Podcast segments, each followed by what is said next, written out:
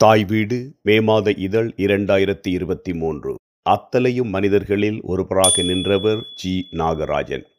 எழுத்துருவாக்கம் சு. வேணுகோபால் குரல் வடிவம் கு. பிரபு. நவீன தமிழ் இலக்கிய பரப்பில் வித்தியாசமான பார்வையில் வித்தியாசமான குரலில் நாம் பொருட்படுத்தாத வேறு வகையான வாழ்க்கையை பொருட்படுத்தி எழுதியவர் ஜி. நாகராஜன். ஆயிரத்தி தொள்ளாயிரத்தி ஐம்பத்தி ஏழு முதல் ஆயிரத்தி தொள்ளாயிரத்தி எழுபத்தி நான்கு வரை எழுதியிருக்கின்றார். பதினேழு ஆண்டுகளில் தமிழ் ஆங்கிலம் என இரண்டு மொழிகளில் இரண்டு நாவல்கள் ஒரு குறு நாவல் முப்பத்தி எட்டு கதைகள் சில கட்டுரைகள் எழுதியிருக்கின்றார். ஆயிரத்தி தொள்ளாயிரத்தி அறுபத்தி மூன்றில் குரத்தி முடுக்கு குறுநாவலை எழுதி அவரே பதித்திருக்கின்றார். வாசகர்களிடம் சரியாக சென்று சேரவில்லை. பெரிய சூடுபட்டிருக்கின்றார்.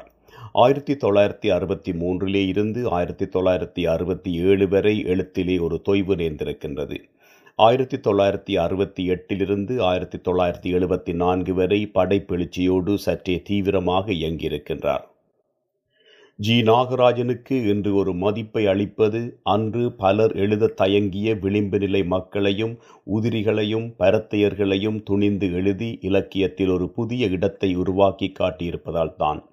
பேசா பொருளை பேசத் துணிந்த ஜி. நாகராஜன் தன் சொந்த வாழ்க்கையை பற்றி கூட கவலைப்படாமல் விரும்பி செய்திருக்கின்றார். இம்மாதிரியான ஆக்கங்களுக்கு பிரசுர வெளியும் வாசக வெளியும் குறைவான காலத்தில் துணிந்து செய்திருக்கின்றார். எல்லோருக்கும் தான் இந்த உலகிலே வாழ வேண்டியிருக்கின்றது. அவரவர் பாடுகளுடன் முட்டி மோத வேண்டியிருக்கின்றது. சிலரால் வாழ்க்கையை கொண்டாட முடிகின்றது. பலரால் வாழ்க்கையை வசப்படுத்த முடிகின்றது. இன்னும் பலரால் நிம்மதியான வாழ்க்கையை சரியான விதத்தில் அமைத்து கொள்ள முடிகின்றது. வேறு பலரால் ஏற்ற இறக்கங்களோடு எதிர்கொள்ள முடிகின்றது. இதற்கெல்லாம் ஏதேதோ வகையில் பின்புலம் இருந்து அவர்களை தாங்கி பிடிக்கின்றது. அலுவலக பணியே பிறவி பயனென்று பற்றியிருக்க முடிகின்றது. எந்த பின்புலமும் இல்லாமல் அன்றாடமே பிரச்சனையின் நியதியாக இருக்க நிமிடத்துக்கு நிமிடம் தங்கள் மேல் கவிகின்ற நெருக்கடிகளை எதிர்கொள்கின்ற உதிரிகளின் உலகமாக இருக்கின்றது. முற்றான வேறொரு பிராந்தியம் இது. இப்படியான ஒரு வாழ்க்கை முறையை பொருட்படுத்தி இலக்கியமாக ஆக்கியிருக்கின்றார் ஜி. நாகராஜன். இவற்றில் கலையின் ஒளி வீசும் சிறுகதைகள் குறைவு. நிறைவு கூடாத கதைகள் பல. நாகராஜரின் கதை உலகம் பரந்து விரிந்ததும் அல்ல. சிறு பகுதியில் கவனம் குவிந்திருப்பது. தனி மனிதர்களின் கெட்ட புத்திகளை வேறு வேறு சில கதைகளில் தொட்டிருக்கின்றார் என்றாலும் சிறுகதை என்ற வடிவிலே இருக்கின்றன. பெரிய பாதிப்புகளை உருவாக்காதவை. திருப்பத்தை வைத்து சமாளிக்கின்றார். பாலியல் சார்ந்து எழுதப்பட்ட கதைகளில்தான் ஜி. நாகராஜன் தனித்து தெரிகின்றார். காம உணர்ச்சியை கிளர்த்தும் ஓர் உணர்ச்சி பொருளாக எழுத்தை கையாளவில்லை. பாலியல் தொழிலில் ஈடுபடுபவர்களின் வாழ்வின் பாடுகள் எவ்விதம் இருக்கின்றன? அன்றாடத்தில் அதனை எவ்விதம் எதிர்கொள்ளுகின்றார்கள்? அந்த தொழிலை கைக்கொள்கின்றார்கள் எவ்விதம் மீள்கின்றார்கள்? அல்லது அந்த சூழலிலே இருந்து வெளியேற முடியாமல் ஏற்று நகர்கின்றார்கள் என்று காட்டுகின்றார். அந்த வாழ்க்கை புதிதாக இருக்கின்றது. விபச்சாரிகள் மாமாக்கள் திருடர்கள் போக்கிரிகள் ரிக்ஷாக்காரர்கள் குடிகாரர்கள் சூழ்ந்த உதிரிகளின் உலகமாக இருக்கின்றது. சமூகத்தால் வெறுக்கப்பட்ட ஒதுக்கப்பட வேண்டிய குற்றவாளிகள் என்ற கண்ணோட்டத்தில் பார்க்கப்படுபவர்கள் ஏற்றுக்கொண்ட வாழ்க்கையை காட்டுகின்றார். வலிந்து அவர்கள் மீது பச்சாதாபம் கொள்ளாத குணத்துடன் அணுகுகின்றார். பலிகளை கசப்புகளை சொல்வதாக மட்டுமில்லாமல் அந்த மனிதர்கள் பெண்கள் தங்களுக்கானதை எப்படி சாகசமாக வசப்படுத்தி கொள்ளுகின்றார் என்பதை விலகி நின்று சொல்லுகின்றார். காம நுகர்ச்சியை பின்தள்ளிவிட்டு அவர்கள் மாட்டிக்கொண்டிருக்கும் சிண்டு சிடுக்குகளையே ஒரு வாழ்க்கை முறையாக காட்டுகின்றார். இதனை ஒரு சாக்காக வைத்து பாலியல் உணர்ச்சிகளை தூண்டும் கிளுகிழுப்பான பகுதியை எழுதச் சொருகும் கைங்கரியத்தை நிராகரித்திருக்கின்றார். இந்த பார்வையினாலேயே ஜி. நாகராஜன் தமிழின் முக்கியமான படைப்பாளியாகின்றார். தங்களை ஜி. நாகராஜன் வாரிசு என்று சொல்லிக்கொள்பவர்கள் அவர் தனித்து நடந்த இந்த தடத்தை மேலும் முன்னகர்த்தி இருக்கின்றார்களா என்று கேட்டுக்கொண்டால் போதுமானது. மோகம் என்ற ஒரு கதை அது சதங்க இதழிலே ஏப்ரல் மாதம் ஆயிரத்தி தொள்ளாயிரத்தி எழுபத்தி இரண்டிலே வெளிவந்தது. அக்கதையை அப்படியே நாளை மற்றும் ஒரு நாளே நாவலில் ஒரு அத்தியாயமாக இணைத்திருக்கின்றார். அதனால் சிறுகதை வரிசையில் வேண்டாம் என்று விடுத்துள்ளனர். ஐரின் என்ற ஆங்கிலோ இந்திய பெண்ணும் சுப்பையா செட்டியார் என்ற பெரிய காய்கறி வியாபாரிக்கும் ஏற்படும் உறவை சொல்லும் கதை மோகம்.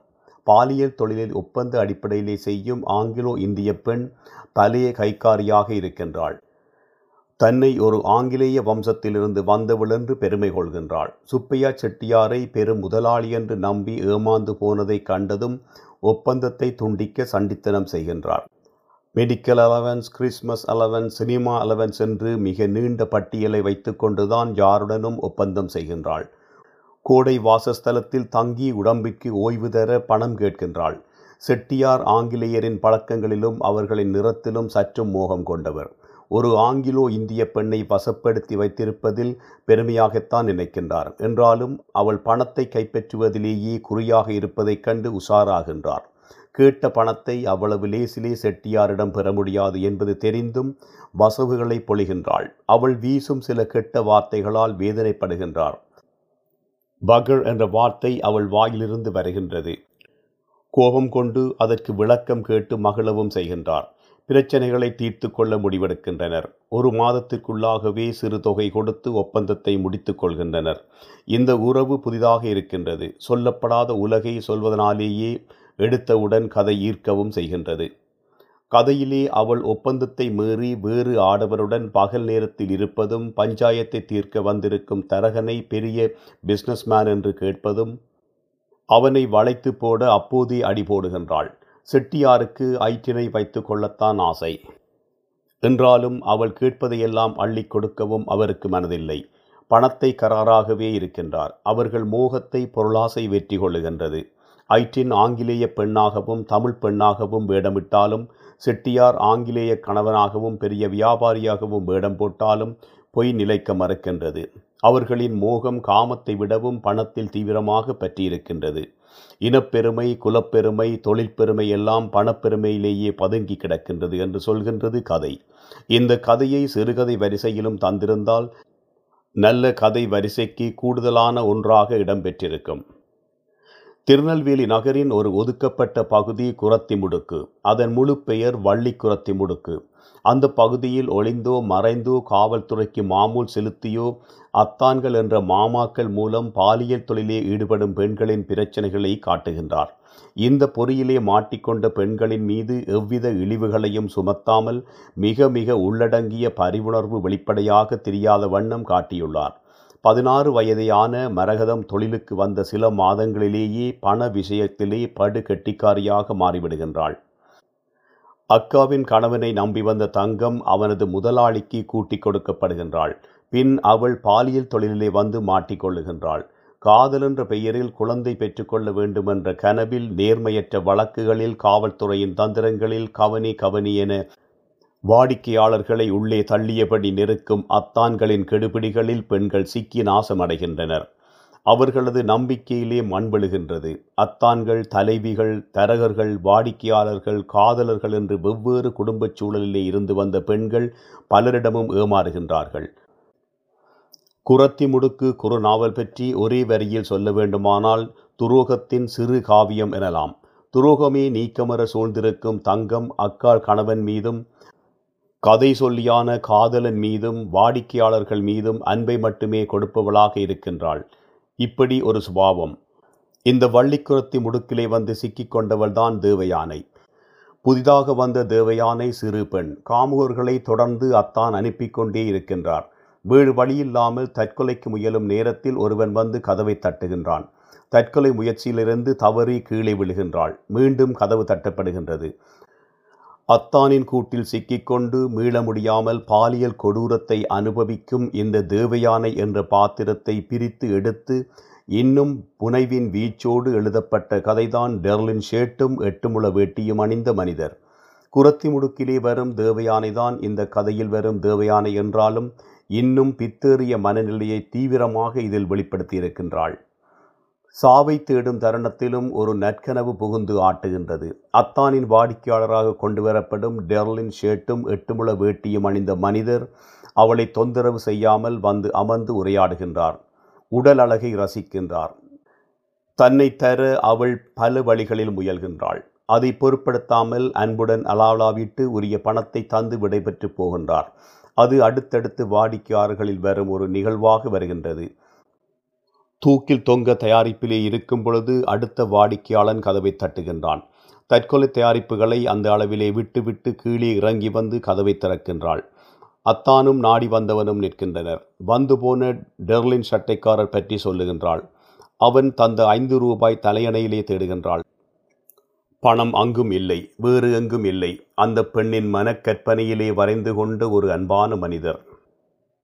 மனக்கற்பனையே உண்மையில் ஒன்றாகி போய் அவளை திகைக்க வைக்கின்றது. அத்தான் இவளை புரட்டுக்காரி என்று ஏசுகின்றான். தொடர்ந்து புணர்ச்சிக்கு விரட்டுகின்றான். அத்தானின் விரட்டலுக்கும் தனிமைக்கும் ஓடி ஓடி நொறுங்கிப் போன தெய்வயானை தற்கொலையை தேர்கின்றாள். இதற்கிடையேதான் ஒரு அன்பான வாடிக்கையாளன் வந்து போனதாக நம்புகின்றாள். தப்ப முடியாத கொடுமையும் அதனூடே மனம் விரித்து கொள்ளும் கற்பனையான மனிதரையும் குலைத்து எழுதப்பட்ட மிக வலுவான கதை. கடுமையான யதார்த்தம் கற்பனையின் சிறு அசைவையும் யதார்த்தத்தின் ஒரு பகுதியாக மாற்றிவிடுகின்றது. மாயத்தன்மை அவளை திகைக்க வைக்கின்றது. மன உளைச்சல் அதையும் நிஜமாகிக் கொள்கின்றது. வந்து போனவர்களில் ஒன்றாகின்றது. நெருக்கடியான சூழலில் நம்பிக்கையின் கீற்றை இப்படித்தான் மனம் உருவாக்கிக் கொள்கின்றது அல்லது மன பேதலிப்பில் தனக்கான ஒன்றை உருவாக்கிக் கொள்ளுகின்றது. பாலியல் சுரண்டலின் உடல் நோவை மனநோவை தீவிரமாக சொல்லியது குரத்தி முடுக்கு. டெர்லின் கதை அந்த நோவோடு ஒரு கனிவை நாடியதையும் சேர்த்து ஒரு புதிய பரிமாணத்தை காட்ட முனைந்தது. அந்த பெண்களை இந்த யதார்த்தத்தில் வைத்துத்தான் ஒரு புரிவை காட்டினார். அக்காலத்தில் ஜி. நாகராஜனிடம் குடிகொண்டிருந்த முற்போக்கு தன்மை இந்த இரு கதைகளிலும் கூடி மிகச் சிறப்பான முறையிலே உருவாகியிருந்திருக்கின்றன. பரத்தை பற்றி ஜி. நாகராஜன் எழுதிய சிறு குறிப்பில் அடுத்து வருபவன் ஆனா அலியா கிழவனா பாலிபனா அழகனா குரூபியா முரடனா சாதுவானவனா என்றெல்லாம் கவலைப்படாது. அவனிடத்தில் தன்னைத்தானே ஒப்படைத்துக் கொள்ளுகின்றாளே அந்த சிறுமியிடத்து யாரும் ஒரு தெய்வீக உணர்வை சந்திக்காமல் இருக்க முடியாது. சமுதாயம் அவ்வப்போது கற்பிக்கும் போலி ஏற்றத்தாழ்வு உணர்ச்சிகளுக்கு இரையாகாமல் இருப்பவன் ஒருவனே இதை புரிந்து கொள்ள முடியும். எது எப்படி இருப்பினும் தேவடியால் என்பதை ஒரு வசை சொல்லாக பயன்படுத்த நியாயமே இல்லை. வேண்டுமென்றால் தி ஜானகிராமன் கோபுர விளக்கு என்ற சிறுகதையோ அல்லது ஈயின் ஒலின்ஸ் அன்னா கிறிஸ்டி நாடகத்தையாவது படித்து பாருங்கள். பரத்தை மாதவியின் நல்லியல்புகள் தானே மணிமேகலையிடத்து குடிகொண்டன. என்று எழுதிய உள்ளம் இந்த பெண்களை எவ்வளவு தூரம் கரிசனையுடன் அணுகியிருக்கிறது என்பதற்கான மென்மையான வாக்கு மூலம் இது ஒரு படைப்பு பார்வை. இப்படி சொல்லியிருந்தாலும் எல்லா பரத்தையர்களையும் இந்த கண்ணோட்டத்தில் அவர் பார்க்கவில்லை. பரத்தையர்களின் தந்திரங்கள் எத்தனங்கள் நடிப்புகளை வெவ்வேறு கதைகளில் சேர்த்தே காட்டியிருக்கின்றார்.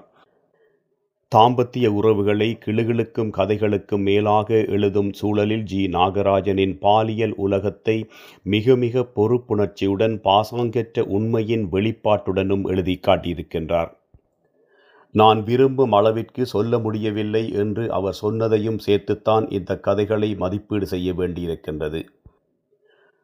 உதிரி மனிதர்களின் நல்லியல்புகளை சொல்ல வேண்டும் என்ற நோக்கத்தாலோ கீழானவர்களாக காட்ட வேண்டும் நோக்கிலோ அவர்களை சீரழிவுகளையோ அவர்களுக்கு எடுப்பான ஒரு வண்ணம் பூசி வாசகர்களை கவர வேண்டும் என்றோ அவரது ஆக்கங்களில் இல்லை. மாறாக அந்த உதிரி மனிதர்கள் என்ன நினைக்கின்றார்கள்? அன்றாட களத்திலே எப்படி ஆடுகின்றார்கள்? மனிதர்களை எதிர்கொள்கின்றார்கள்? அல்லற்படுகின்றார்கள்? என்ற ஒரு நியதியிலே விலகி நின்று உருவாக்கியிருக்கின்றார். அந்த மக்கள் மீது ஒரு பரிவிருக்கின்றது அது படைப்பாக்கத்திலே ஒரு கைப்பொருளாக கொண்டதல்ல. படைப்பாக்கத்திற்கு வெளியே அவரிடம் இருக்கின்றது. எதுவானாலும் எப்படியானாலும் சரி தவறுகளுக்கு அப்பால் அவர்களை ஆடுகின்ற ஆட்டங்களை சொல்வது மட்டுமே தன் பொறுப்பு என்று படைத்திருக்கின்றார். இவ்விதம் ஜதார்த்தத்தின் பொம்மையை சொல்வதையே தனது இலக்கிய பார்வையாக கொண்டு இயங்கியிருக்கின்றார். பரத்தியர்கள் பற்றி பல கதைகளை ஜிஎன் எழுதியிருந்தாலும் மோகம் டெர்லின் ஷேட்டும் என்ற இரு கதைகளில் கூடி வந்த படைப்பு மனம் இவ்வகையான பிற கதைகளில் கூடி வரவில்லை. வந்தவனை சட்டுப்பட்டுவென வேலையை முடித்து வெளியேற ஆடும் நாடகங்களை போடும் வேஷங்களை பணத்திலே குறிவைத்திருக்கும் கண்களை வளைத்து போட விரிக்கும் ஜாலங்களை காட்டியதோடு நிறுத்தி கொண்ட கதைகளும் உண்டு. வாடிக்கையாளர்களிடம் நேசம் மேலெழுந்து தன்னை தருகின்ற பெண்களும் உண்டு. கதை சொல்லி கண்ணியம் மதிப்பு கௌரவம் எல்லாவற்றையும் கலற்றி எறிந்துவிட்டு காம வேட்கை கொண்ட வாடிக்கையாளனாகத்தான் வருகின்றான். இணக்கமாக நடந்து கொள்ளாத பரத்தையிடம் இனி போகக்கூடாது என்று நினைக்கின்றவன் அவனது சம்பாத்தியத்திற்கு வாய்த்து அதுதான் என்று திரும்பச் செல்ல வைக்கும் காமத்தைச் சொல்லும் சுழற்சி தன் பரத்தை தொழிலிலே சிறுவயது மகளையும் ஈடுபடுத்தி ஒரு வீட்டையும் கட்டி மகளுக்கு நல்ல இடத்தில் திருமணமும் செய்து வைத்து சொந்தத்தில் ஒரு சிறுவனை படிக்க வைக்கின்ற பொறுப்பை ஏற்றிருக்கின்றவள். இனி இந்த பாலியல் தொழில் வேண்டாம் என்று தீர்மானமாக இருக்கின்றாள். அவளை பார்க்க வருகின்ற பழைய வாடிக்கையாளர்களை திருப்திப்படுத்தி ஒரு கல்யாணத்தை பண்ணிக்கோ என்று அனுப்புகின்ற பூர்வாசிரமம் கதை அன்றைய பசியை போக்குவதற்காக பெண் தரகராக மாறி மைனரை ஓட்டலிலே வைத்து மடக்கி தன் மகள் உங்களுக்காக காத்திருப்பாள் என்று நம்ப வைத்து காசை கரைத்து ஏமாற்றி சாகசம் செய்கின்ற நடிகன் கதை கடத்தல் கொலை காட்டிக் கொடுத்தல் காவலரோடு பங்கு போடுதல் என நடக்கும் கடற்கரை சார்ந்த ஊரிலே ஏழை பிராமணத்தாய் வறுமை காரணமாக பாலியல் தொழிலே நடத்தும் தலைவியிடம் மகளை அனுப்பி வைப்பதை சொல்லும் எங்கள் ஊர் கதை. பால்வினை நோய் வந்து வயிற்று வலியிலே துடிப்பவளை உன்னால் தான் எனக்கு இந்த கனூரியாட்சிக்கு வந்ததாக கூறி அடிக்கின்றவன். வேதனை தாழாமல் இறந்தவள் பற்றி தட்டி கேட்க சென்றவன். தோழியோடு சல்லாபிப்பதாக முடியும். துக்க விசாரணை கதை. பொருளாதாரத்தில் வீழ்ச்சியடைந்த தந்தை ஏதோ மகளை மருமகன் வீட்டிற்கு பசேற்றி அனுப்புவதைப் போல தொழிலுக்கு அனுப்பும் தந்தை. அவளுக்கு வந்து வாய்த்த பேடி ஓட்டம் எடுத்ததைச் சொல்லும் ஆண்மை முதலிய கதைகளில் வாடிக்கையாளர்களிடமிருந்து நடந்து கொள்ளும் முறைகள் உரையாடல்கள் சின்ன சின்ன போக்கிரித்தனங்கள் அதற்கெல்லாம் அப்பால் வாழ வேண்டும் என்ற நிர்பந்தங்கள் பற்றி சொல்லுகின்றன. ஆனால் இந்த கதைகளில் சிறுகதையின் தீவிரத்தன்மை கூடி வரவில்லை. இப்படியெல்லாம் இருக்கிறது என்று சொல்லுகின்ற நிலையிலே இருக்கின்றன. சமத்காரமாக முடிவு சார்ந்து ஒரு திருப்பத்தை வைத்து சிறுகதையாக ஆக்குகின்றார். காமத்தின் முன் போட்டுக்கொண்ட தீர்மானங்கள் கலன்று கொள்ள வைத்தான். வெவ்வேறு கதைகள் ஒரே முடிவாக கொண்டிருக்கின்றன. ஒரு கண்டுபிடிப்பை மற்ற கதைகளை வைப்பது ஒரு சமத்காரம்தான். வெவ்வேறு பின்னணியில் வெவ்வேறான குண இயல்பு கொண்ட பரத்தையர்களை பற்றி கதைகளில் சொல்லப்பட்டிருக்கின்றன. தொழிலுக்கு அப்பால் வாழ்வின் புதிரை காண்பதாக இல்லை. ஆண்மை கதையிலே எல்லா காமசேட்டைகளையும் செய்துவிட்டு இறுதியில் நான் ஆண்மையற்ற பேடி என்று சொல்லி கதை சொல்லி கிளப்புவதும் ஒரு விதமான ஏமாற்று வேலை. திடீர் திருப்பம் வெற்று ஆரவரமாக இருக்கின்றது. துக்க விசாரணை கதையில் திடீர் திருப்பம் முரணுக்காகவே செய்யப்பட்டிருக்கின்றது. போலீஸ் உதவி பச்சை குதிரை கதைகளில் திருப்பம் சரியான விதத்தில் புனைவாகவில்லை. எங்கள் ஊர் கதை கூடிவராத இரண்டு முனைகளை ஒன்றாக கட்டி வைக்கப்பட்டிருக்கின்றது. அல்லது கதையின் ஒருமைக்கும் எனக்கடாததால் இரு பகுதிகளாகவே கிடக்கின்றன. இக்கதைகளில் பரத்தையரின் சில நடவடிக்கைகள் சில அவதானிப்புகளுக்கு பொருட்படுத்தலாமே தவிர டெர்லின் ஷேட் கதை போல நல்ல சிறுகதையாக எதுவும் தேறவில்லை. இப்படி ஒரு உலகம் இருக்கிறது என்பதை ஜி. நாகராஜன் காட்டியிருக்கிறார் என்று சொல்வதற்கு மட்டுமே இடம் இருக்கின்றது இதில் பூர்வாசிரமம் ஓரளவு பொருட்படுத்தத்தக்க வகையிலே இருக்கின்றது.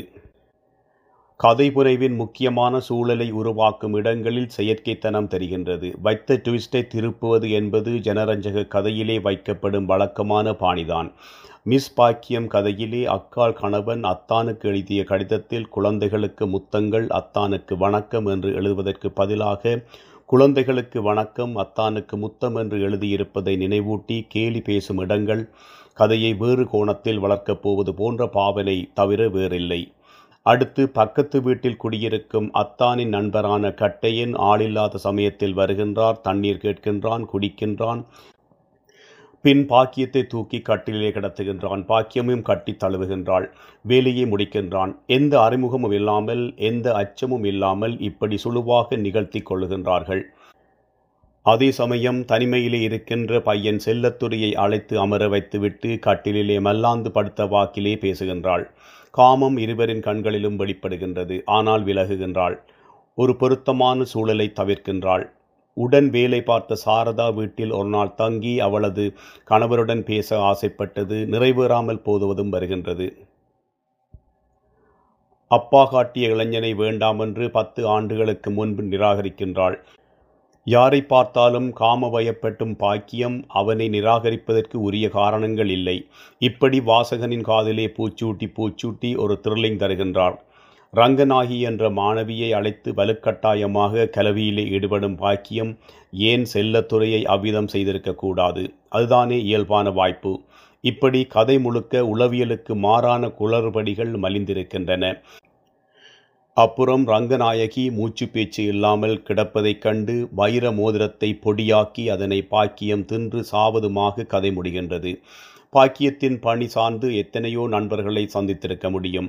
அதிலே காதல் கொள்ள வாய்ப்பும் இருக்கிறது. தர்க்கம் இல்லாமல் கதையை எங்கெங்கோ சுற்றி இழுத்து கொண்டு வருகின்றார். லெஸ்பியன் உறவை வித்தியாசமாக சொல்ல வேண்டும் என்று முடிவெடுத்து கொண்டு எழுதப்பட்ட கதையாகத்தான் இருக்கின்றது. எனினும் இக்கதையில் சீரழிந்த அக்கா குடும்பத்திற்கு உதவச் சொல்லும் தந்தை அக்கா பிள்ளைகளின் உதாரித்தனத்தின் மீது இவள் கொண்ட வெறுப்பு சக தோழிகள் திருமணம் முடித்து சந்தோஷமாக இருப்பதை பார்த்து கொள்ள நேரும்போது ஏற்படும் அவஸ்தை இடைவிடாத படிப்பு தனிமை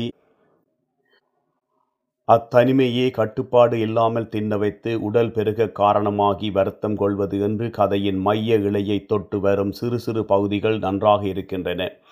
கதையின் உள்ளியக்கம் சந்தர்ப்பங்களும் உளவியலுக்கும் புறம்பாக இருக்கின்றது. போலியான அதிர்ச்சி வைத்திய கதை மிஸ் பாக்கியம். ஜி. நாகராஜன் தன் கதைகள் குறித்து செய்திருக்கும் சுய விமர்சனத்தில் மிஸ் பாக்கியம் ஆசிரியரின் வெற்றி கண்ட சிறுகதையாக அதாவது சிறுகதையாக நாற்பது மதிப்பெண் பெறும் கதையாக குறிப்பிடுகின்றார். கதையை படித்ததும் அப்படித்தான் தோன்றுகின்றது. ஆனால் கதையின் அகக்கூறுகள் பொருத்தமற்ற தன்மையாலே புனையப்பட்டிருப்பது தெரியவர தெரியவர கதையின் உயிரோட்டம் மங்கி சுணங்கிவிட்டது. வித்தியாசமான காம உணர்வு வித்தியாசமான சாவு மட்டும் கதைக்கு ஒரு நல்ல மதிப்பீட்டை தராது. கதைக்குள் பெருகி வரும் உண்மை ஒளிதான் படைப்பை உயர்த்துகின்றது. அது இந்த கதையிலே இல்லை பல கதைகளிலும் தான். காமத்தின் பாற்பட்ட பிறழ்வுகளையும் மீறல்களையும் தான் அதிகமாக ஜிஎன் எழுதியிருக்கின்றார்.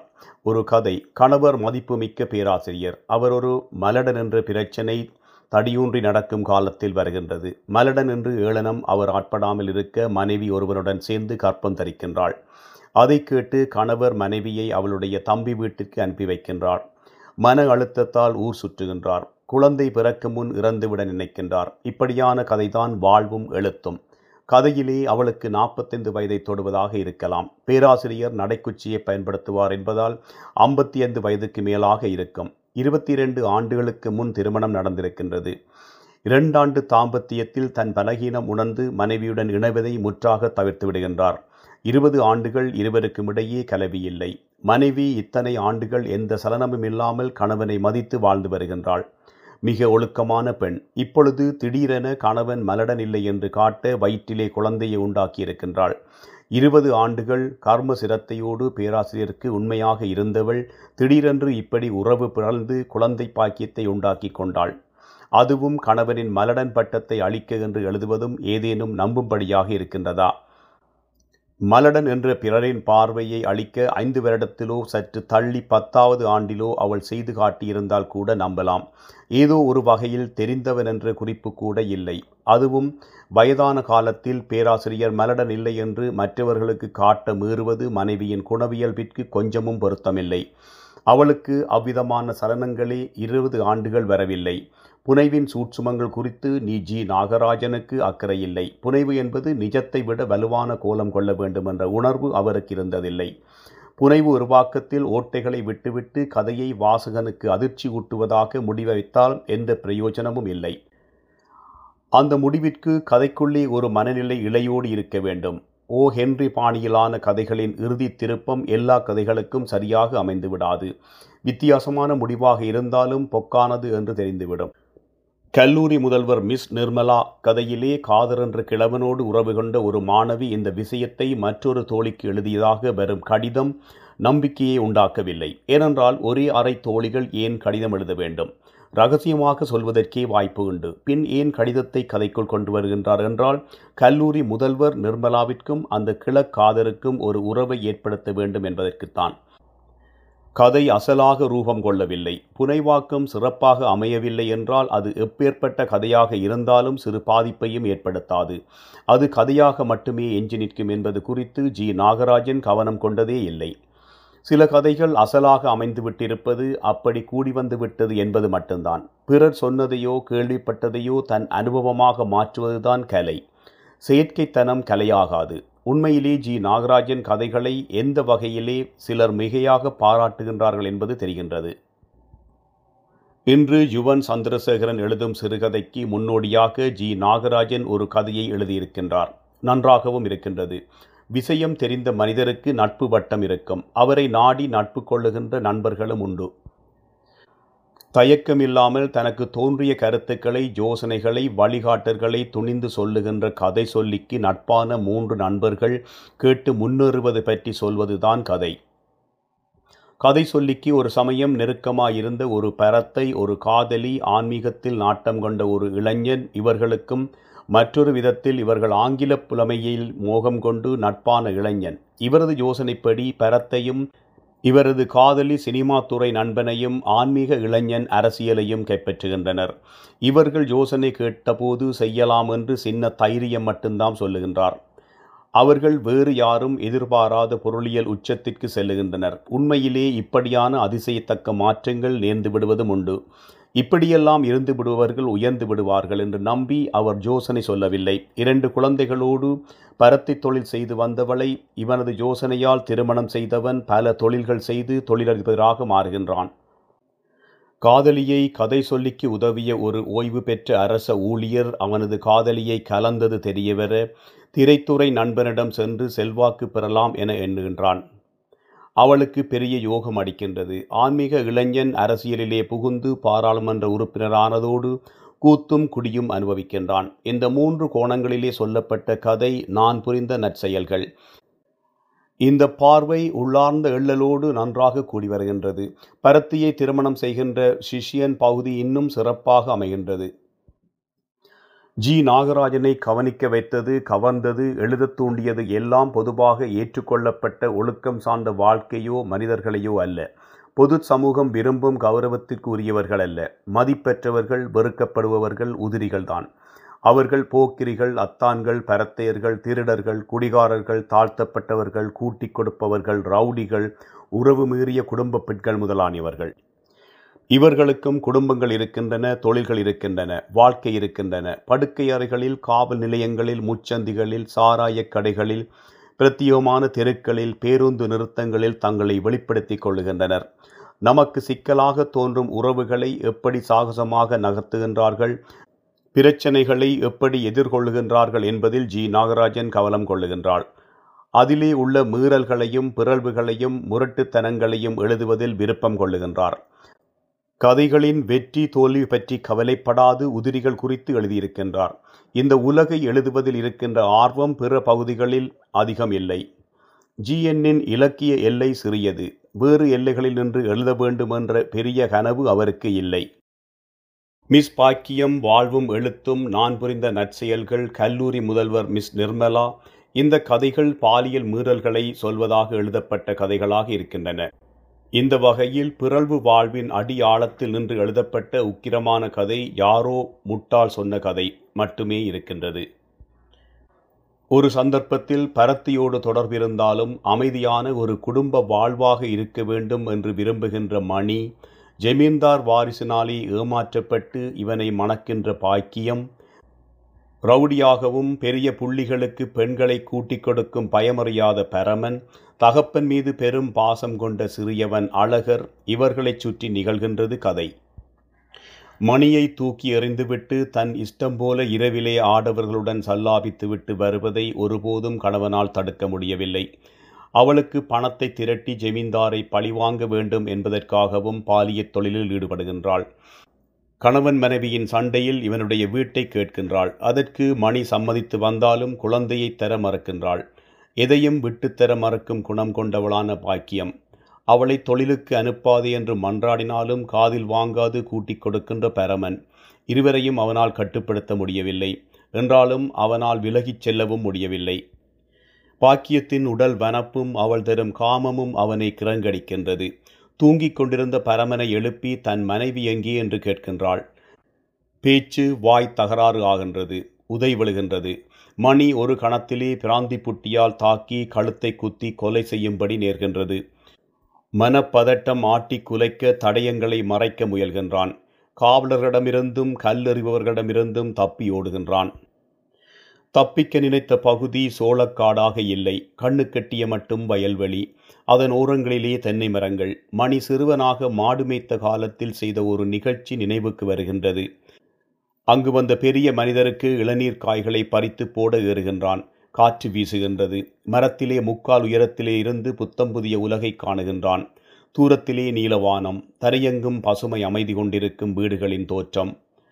வீசும் காற்று இந்த இயற்கையின் பேரழிவில் ஒரு நிறைவை தைக்க வைத்திருப்பதாக காணுகின்றான். அவனை பிடுங்கி எறிவது போல இப்போது காற்று வீசுகின்றது. கையெட்டும் தூரம் வந்ததும் இளநீர் காய்களை பறிக்க முடியாமல் இறங்குவதாக படிமத்தோடு கதை முடிகின்றது. இவர்களது வாழ்க்கை எப்பொழுதும் பிரச்சனைகளால் பின்னப்பட்டிருக்கின்றது. எது ஒன்றையும் அவிழ்த்து விடவோ முடித்து விடவோ முடிவதில்லை. பாசத்தாலோ உடல் தேவையாலோ பேசி தீர்த்து விடலாம். புரிய வைத்து விடலாம் என்ற நம்பிக்கைகளால் அல்லாடியபடியே அடிவாங்க நேர்கின்றது. வாழ்வின் நெருக்கடி கொலையிலே கொண்டு போய் நிறுத்துகின்றது. அமைதியும் அழகும் தென்றலும் இனிமையும் நிரம்பி ததும்பும் ஒரு வயல்வெளி போல வாழ்வதற்கு இடமிருந்தும் மனித உறவுகள் சிக்கல் மிக்கதாக இருக்கின்றது. வாழ்வின் இனிய சுவையை தொட முடியாமலே போய்விடுகின்றது. யாரோ முட்டாள் சொன்ன கதை ஜி. நாகராஜனின் சாதனை கதை. குரத்தி முடுக்கு குறுநாவலிலே ஒரு நிதானமான நகர்வில் பற்பல வாழ்க்கை கோலங்களை உண்டாக்கி காட்டினார். யாரோ முட்டாள் சொன்ன கதையில் யாரும் யாருக்கும் கட்டுப்படாத தான் தோன்றித்தனத்தால் விளையும் மோதலும் நிராகரிப்பும் முட்டி மோதிக்கொள்ளுகின்ற உணர்ச்சிகளும் பிணைந்து சிறப்பாக வெளிக்காட்டியிருக்கின்றார். ஓடிய கால்கள் கதையில் தப்பிக்க முயன்ற கைதியை காவலர்கள் மடக்கி பிடித்து தண்டிக்கின்றார்கள்.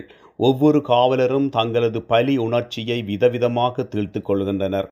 அவர்களது வக்கிர உணர்வுகளை சற்று எள்ளலோடு சொல்லியிருக்கின்றார். காவலர்களின் சித்திரவதை வழி தருவதாக உருவாக்கிவிட்டு கைதி பற்றி பின்னணி சரியாக கூடி வராததால் காவல் நிலையத்தின் கொடூரத்தை சொல்வதாக மட்டுமே எழுதப்பட்ட கதையாக அமைகின்றது. இதே பின்னணியில் எழுதப்பட்ட பூவும் சந்தனமும் கதை காவலர்களின் கீழ்மையையும் கேலி கிண்டலமாக சொல்லுகின்றது. ஹார்லிக்ஸ் பாட்டிலுக்காக நெளிவதும் சந்தேகத்தின் பெயரிலே பிடித்து வந்த கிழவனுக்கு தண்ணீர் தராமல் இழுத்தடிப்பதுமான காவலர் தன் மனைவியின் கள்ளத் தொடர்பை கண்டுபிடிக்க முடியாதவராக இருக்கின்றார். இந்த பின்னணி ஓடிய கால்கள் கதையில் கூடி வந்திருந்தால் நல்ல கதையாக ஆகியிருக்கும். பிட்பாக்கெட் அடிக்கும் பொறுக்கியாக கலகமூட்டுவனாக குடிகாரனாக பரத்தையர்களால் விரும்பப்பட்டவனாக இருக்கும் மயிலு என்கின்ற மாந்தன் இழிசாதி கதையிலே வருகின்றான். அவனை கண்ணில்லாத மூக்கில்லாத வாயில்லாத ஒரு ஓட்டை மட்டும் முகத்தில் உள்ளவன் துரத்துவதாக வருகின்றது. வாசகனாக ஒரு உள்ளார்ந்த அர்த்தத்தை விரித்து கொள்ளலாம். வித்தியாசமான கதை போல வாசிப்பில் தோன்றுகின்றது. அவனுக்கு அந்த குரூபி சித்திரம் வருவதற்கான காரணங்கள் ஏதுமில்லை. புதிதாக ஒன்றை சொல்லுகின்றார் அது கதைக்குள் பொருந்தி வராதபோது பெரிய பாதிப்பை உண்டாக்குவதில்லை. ஓரளவு கதை மாதிரி வலுவாக காட்டிய கதை அப்படியொரு காலம் அப்படியொரு பிறவி. ஒரு கொலை நிகழ்ச்சியை வீரத்தோடு காட்சிப்படுத்திய கதை. நிலாவொளியில் வெறும் கொலை நிகழ்ச்சி மட்டும் சிறுகதையாகி விடாது என்ற புரிதலில் ஜி. நாகராஜன் அக்கதையிலே வந்த வெள்ளையன் பாத்திரத்தை மல்லனாக பெயர் மாற்றி கொலைக்கு முன்னால் அவனது செயற்பாடுகளை விஸ்தரித்து அவன் செய்த கொலைகள் பெண் உறவுகள் சாமியாரின் தோழமை பெரிய மனிதர்களுடனான பகை என்று பகை புலத்தை உருவாக்கி கதையை வலுவுள்ளதாக மாற்றியிருக்கின்றார். நிலா ஒளியிலே கதையிலே வந்த டீக்கடை நாயர் வெள்ளையனின் மனைவி இவர்களை எல்லாம் நீக்கிவிட்டு அதிலே வந்த கருப்பாயியை சற்றே வேறு தினிசாக மாற்றி மல்லனின் விட்டேத்தியான ரவுடி பாத்திரத்துக்கு வரைவூட்டியிருக்கின்றார். இந்த கதையை வெறும் ஏய்ப்பு என்று ஜி. நாகராஜன் சுய விமர்சனம் செய்திருந்தாலும் கதைக்கான உழைப்பை தந்து வலுவாக உயர்த்தியிருக்கின்றார். மனம் ஒன்று எழுதப்பட்ட கதைகளில்தான் நுணுக்கங்கள் கூடி வந்திருக்கின்றன. இந்த வேலையை அவரின் பல கதைகள் கோரி நிற்கின்றன. அதனாலேயே அவரது வெற்றியடைந்த கதைகள் குறைவாகவே இருக்கின்றன. ஜி. நாகராஜனின் மூன்று நான்கு கதைகள் அப்படியே புதுமைப்பித்தனின் கதைகளை இவரது பாணியில் சொல்லியவையாக இருக்கின்றன. தீராக்குறை கதை புதுமைப்பித்தனின் நினைவு பாதை கதையாகவும் ஜுரம் கதை செல்லம்மாள் கதையாகவும் இருக்கின்றன. புதுமைப்பித்தன் கதைகளில் உருவாகி வந்த கலை மேன்மை ஜி. நாகராஜன் கதைகளில் கூடி வரவில்லை. அங்கும் இங்கும் கதை கூட புதுமைப்பித்தனின் பொய்க்குதிரை கதையிலிருந்து குழந்தையின்மை என்ற ஏக்கத்தை சொல்லுகின்ற கதைதான். போலீஸ் உதவி பச்சை குதிரை மயக்கம் அவ்வளவாக பொருந்தி வராத திடீர் திருப்ப பகுதிகளை வைத்து செய்யப்பட்ட கதைகள். ஆண்டுகள் இருளிலே போலியும் அசலும் கதைகளிலே மனித மனங்களின் கீழ்மையை உள்ளார்ந்த ஆசைகளையும் சொல்லுகின்றன. சிறுமையின் சிமிட்டல்களை காட்டுகின்றன. இதற்கு மேல் விசேஷமான கதைகள் என்று சொல்வதற்கு இல்லை. புலமைப்பித்தன் வழியே நவீனத்துவம் வந்துவிட்டது என்றாலும் அறுபதுகளின் இறுதியிலே அது உருவாக்கிய வாழ்க்கை முறை இன்னும் வெளிப்படையாக தெரிந்தன. அவை படைப்புகளில் வெளிப்பட்டன. நம்பிக்கை இழப்பு லட்சியங்களின் தோல்வி சுயநலம் அந்நியத்தன்மை போன்ற மனிதர்களிடம் ஏற்பட்ட மாற்றங்கள் அரசியல் நீதிமன்றம் கல்வி மருத்துவம் அலுவலகம் போன்ற பல்வேறு நிறுவனங்களில் நுழைந்த சீர்கேடு சர்வாதிகார போக்கு போன்ற பல்வேறு பிரச்சனைகள் வாழ்க்கையில் ஓர் அங்கமாயின. கீழ்மைகளை மக்களும் ஏற்றுக்கொள்ள தலைப்பட்டார்கள். இதிலே தனிமனித சுதந்திரம் பெண்ணிய குரல் ஒடுக்கப்பட்டோரின் குரல் என்று வேறு தன்மைகளும் எழுந்தன.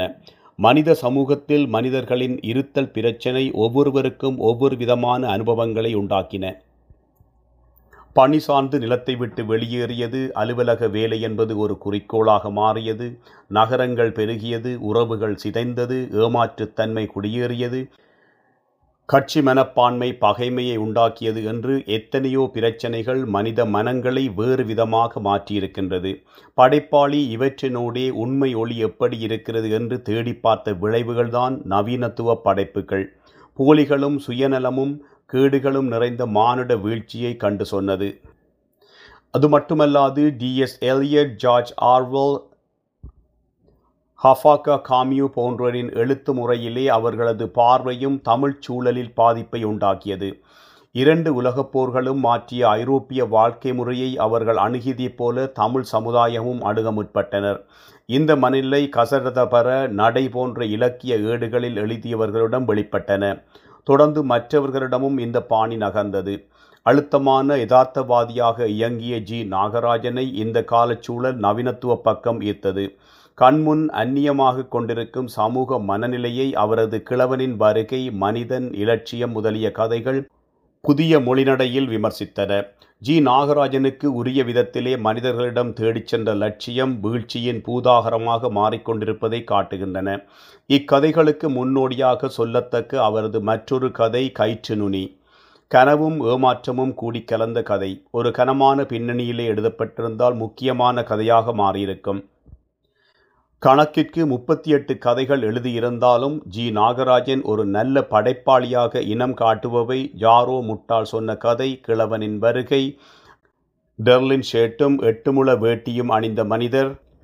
மனிதன் இலட்சியம் அப்படியொரு காலம் அப்படியொரு பிறவி மோகம் ஆகிய இந்த ஏழு கதைகள் மட்டும்தான். குரத்தி முடுக்கு குறு நாவலும் நாளை மற்றும் ஒரு நாளே நாவலும் அவரை ஒரு லட்சியவாதியாக காட்டுகின்றன. ஒட்டுமொத்தத்தில் அவரது படைப்புகளின் வழி அவரை இலக்கிய பேராளுமை என்று சொல்வதற்கு இல்லை. பல கதைகள் ட்விஸ்டை வைத்து சமாளிக்கின்றார். அதற்கே உரித்தான ட்விஸ்ட் உருவாக்கும் போதுதான் இலக்கியமாகும். வித்தை இலக்கியமாகாது.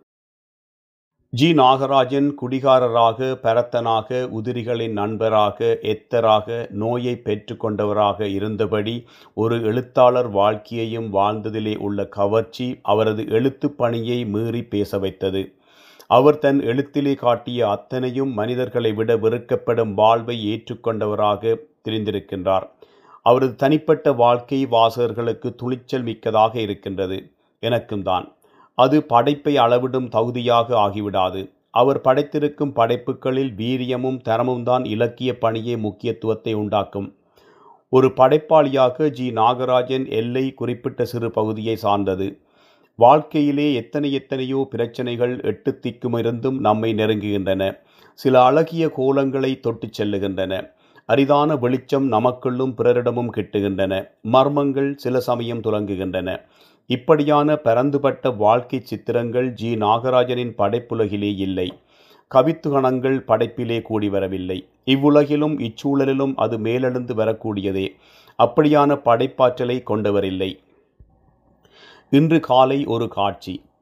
உக்கடம் பேருந்து நிறுத்தத்தில் நான் சென்ற வண்டி நின்றது. முழுமையாக முடிக்கப்படாத மேம்பாலத்திற்கு அடியிலே ஒரு பெண் ஒரு மனிதனை அணைத்திருக்கின்றாள். அவரும் அணைத்திருக்கின்றார். காதல் மிதமின்றி சாலைக்கு வந்துவிட்டது. சட்டென ஏதோ பழைய காதலர்கள் சந்தித்தது போல சந்தித்து கொண்டு பிரிக்க முடியாதபடி தழுவியபடி நிற்கின்றனர். இது என்ன பாரிஸ் நகரமா என்று தோன்றியது. உற்று கவனித்தால் அவர்கள் காலடியிலே இரண்டு மஞ்சள் நிற கட்டைப்பைகள் இருக்கின்றன. அங்குமிங்கும் மனிதர்கள் நகர்ந்தபடி இருக்கின்றார்கள். அந்த மனிதர் நெற்றியிலே திருநூறு துலங்கியது நாற்பத்தைந்து வயது இருக்கும். அவர் அணைத்தபடி பெண்ணின் முதுகை தட்டுகின்றார். காதலர்கள் இல்லை கணவன் மனைவிதான். அந்த பெண்மணி அவரை விட இரண்டு இன்ச் உயரம்தான். வயது முப்பத்தி ஒன்பது நாற்பது இருக்கலாம். நின்றபடி அவர் தோளிலே சாய்ந்து அணைந்திருக்கின்றாள். ஏதோ மயக்கம் போல அல்லது படபடப்பா என்று தெரியவில்லை. தன் கைக்குட்டையால் அவளது முகத்தை துடைக்கின்றார். அவர்களை கடந்த ஒரு கிழவி அந்த கட்டைப்பையை தூக்கி இன்னும் ஓரமாக வைக்கின்றார். இப்பொழுது அந்த பெண் மெல்ல தலையை தூக்கி பார்க்கின்றாள். மாநிறம் கதிகலங்கிய முகம் தெரிகின்றது. அவர் நின்றபடி பெண்ணின் முதுகை தட்டி ஆறுதல் படுத்துகின்றார். நான் பயணிக்கும் வண்டியும் நகர்ந்துவிட்டது அந்த தம்பதிகள் எத்தனையோ சண்டைகள் போட்டிருக்கலாம். ஒரு சமயம் பிரிந்து செல்லக்கூட நினைத்திருக்கலாம். இந்த கணம் மனைவி அவனை அணைத்திருக்கின்றாள். அணைத்ததற்கு கணவன் பயப்படாதே என்று தாங்கிக் கொண்டிருந்த காட்சி என் கண்களிலே பட்டது. போகட்டும். அவரது நாடோடித் தன்மையால் மிகையாக புகழ்படுத்துகின்றார். மகத்தான இலக்கிய பணியிலே இருந்து இனம் கண்டு கொண்டாடுவது எதிர்கால இலக்கிய வளத்திற்கு சிறப்பு சேர்க்கும். பிற எழுத்தாளர்கள் வாழத் துணியாத வாழ்க்கையை சகல துன்பங்களையும் அவமானங்களையும் சிறுமைகளையும் ஏற்றார். புரிந்து கொள்ளப்படாத மனிதரல்ல அவர். அவருக்குரிய வாய்ப்பை தர மறுத்த சமுதாயம் இது. நியாயமாக கிடைத்திருக்குமானால் இந்த வெண்ணாந்தி தனத்திற்குள் விழுந்திருக்க மாட்டார். இதைவிட சிறப்பான வகையிலே பங்களிப்பு செய்திருப்பார். இந்த சமூகம் உறவுகளும் நண்பர்களும் கொஞ்சம் கருணை காட்டியிருக்கலாம். பாரதிக்கும் புதுமைப்பித்தனுக்கும் இறங்காத சமூகமா? ஜி. நாகராஜனுக்கு இறங்கும்? வாழ்க தமிழ்நாடு. நன்றி.